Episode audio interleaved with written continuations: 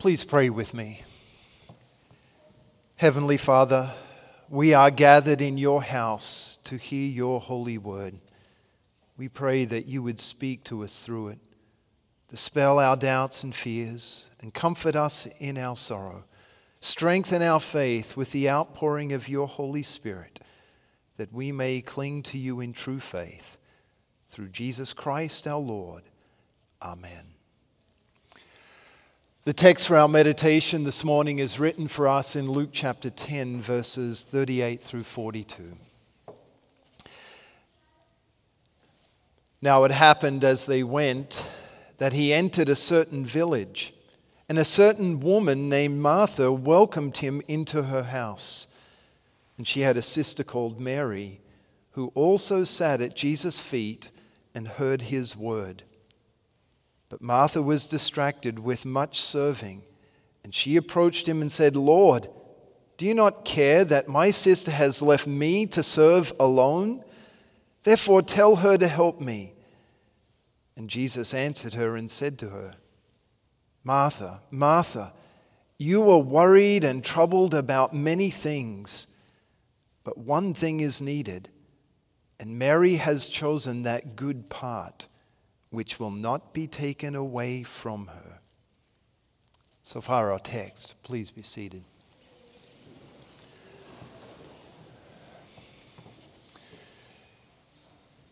In Jesus the Christ, dear fellow redeemed, God's grace, mercy, and peace are yours through Jesus our Savior. Amen. I want to begin this morning with an apology. Last Friday, when I was in this pulpit sharing God's word with you, I was a little troubled. I had a runny nose. I was very nervous. But then, as I was preaching the sermon, I was struggling to keep my emotions in check. For almost the whole sermon, I just wanted to burst into tears. I'm not sure why, I haven't done the work yet, but I'll try and get to the bottom of that. Okay? But when I looked at my sermon on video to critique it, as I often do, I noticed that I came across with a sternness that I didn't intend. As I was trying to hold back my emotions, I couldn't even smile for fear that the floodgates would be opened my distraction in, in mind and heart caused me not to perform the way that I wish I would have. So I'm sorry for that, and I definitely will try to do better in the future. Now, I was planning to make that apology to you anyway, but it just so happens that that's a great touch point to our text. Mary was of a divided mind and heart that day when she invited Jesus as a special guest into her home. She was distracted with so many things, some of them very important. And I think if you were to ask, or able to ask Mary after that day, she'd probably say, I didn't perform like I would have wanted to. She was upset because she had a very honored guest in her house.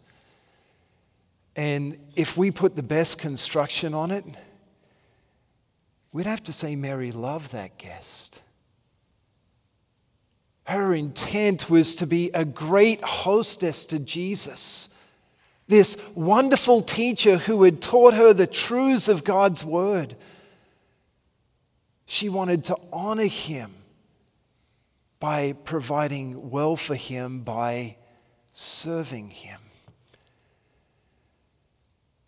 But what happened? Somehow Mary got off track. Excuse me, Martha. There's a little slip. Okay. okay. Martha got off track. She began to resent the fact that her sister Mary wasn't helping her. And her, her service to the Lord and her being a great hostess actually caused her to want to deprive Mary of the chance to sit at Jesus' feet. What may have started out as loving devotion toward this great teacher and Lord soon got all tangled up in sin. What was at one point clear in a head and a heart soon became disturbed and disquieted. She became distracted. And this bubbled away inside of her. You can imagine her kneading the bread, even grumbling against Mary, sitting out there at Jesus' feet. Maybe even a little jealous that she wasn't sitting there too that, that tension of her desires to serve or to be served. And finally, it bubbled over the top. She went straight to Jesus Lord, don't you care? Now, whether she was upset at Jesus or just upset at Mary, we, we can't really tell. But we know she was upset. She was upset that she was the only one serving. Or so she thought. Jesus then took that opportunity to serve Martha. He served her by giving her a priority check. and pointed her back to the one thing needful. Serving Jesus is important. We're told to do it. In fact, in 1 Corinthians 7, verse 35, it tells us to have undistracted devotion to the Lord. We're to serve the Lord. But often that starts with being served by Him. It's when Jesus serves us and, and shows us how much He loves us and meets that inner need that we have. It's only then that His love for us can overflow in service for others. That's why Mary chose the better part. She sat at Jesus' feet and heard the one thing needful. How focused are you on being served by Jesus? It's very easy for us to procrastinate. I think that's something that all college students, well, I shouldn't, many college students struggle with procrastination. And I got to admit, I've struggled with it at times too. Now, sometimes when we procrastinate, we'll speak of it as if we're the victim. Okay? I just procrastinated on that, as if we were passive in all of that and not active. But the reality is, when we procrastinate, what we're really doing is choosing something else as a greater priority. Maybe it's a couple hours of COD or, watching a, a TV show, Netflix series. We're not passive then, we're actively choosing to do something, whether we're cognizant of it or not. In those times when we procrastinate, we are assigning something else in the moment as a greater priority. And that's very easy to do as a Christian in our spiritual life. There are many things in our life that, that press in our mind as very important. And some of those things we can even label as serving the Lord. But the greatest priority that everyone needs is to be served by Jesus. And he has served you. He told his disciples, Do not think that the Son of Man has come to be served, but to serve and give his life as a ransom for many. Jesus was so focused on, on getting you to heaven that Luke records that at one point he resolutely set out for Jerusalem. From that point, there was one thing on Jesus' mind getting to the cross to pay for your sins. He knew that of all the things that you need, that's the one thing that you need most. Because without his cross, you can't be in heaven with him. So, with a focused mind, with your salvation as the priority, he journeyed to Jerusalem and suffered and died on the cross in payment for your sins. So that one day you can be with him in heaven. You're going to hear a lot at Bethany about the one thing needful. And, and maybe you're going to hear it so much that, oh, yeah, that again. It will never change. There will only ever be one thing that is truly needed. And you know the truth of that because you know what's in your heart.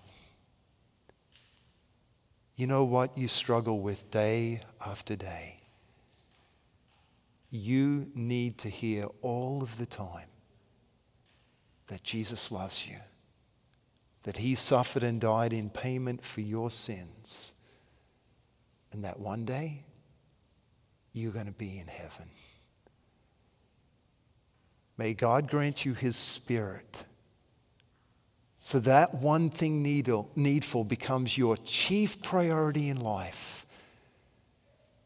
And may it comfort you and sustain you until you're finally with Jesus in heaven. To him be the glory, now and forever. Amen. Now may the peace of God, which transcends all understanding, guard and keep your hearts and minds through faith in Christ Jesus until life everlasting. Amen.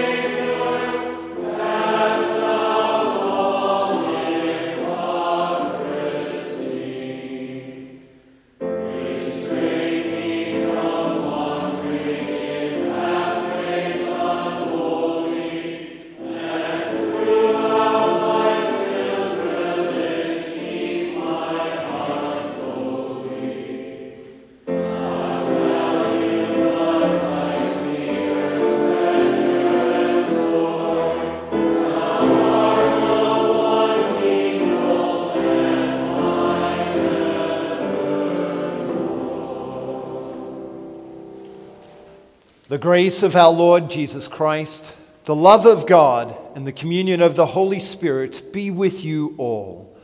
Amen.